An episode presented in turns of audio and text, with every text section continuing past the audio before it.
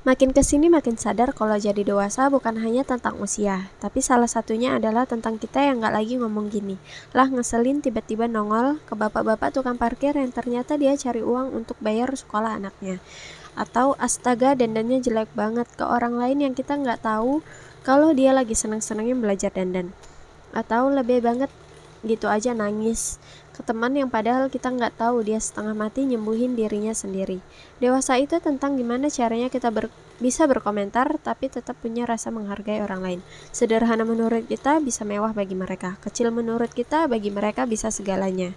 Bicara tentang pertemanan juga makin bertambah usia, teman jadi cuma itu-itu aja.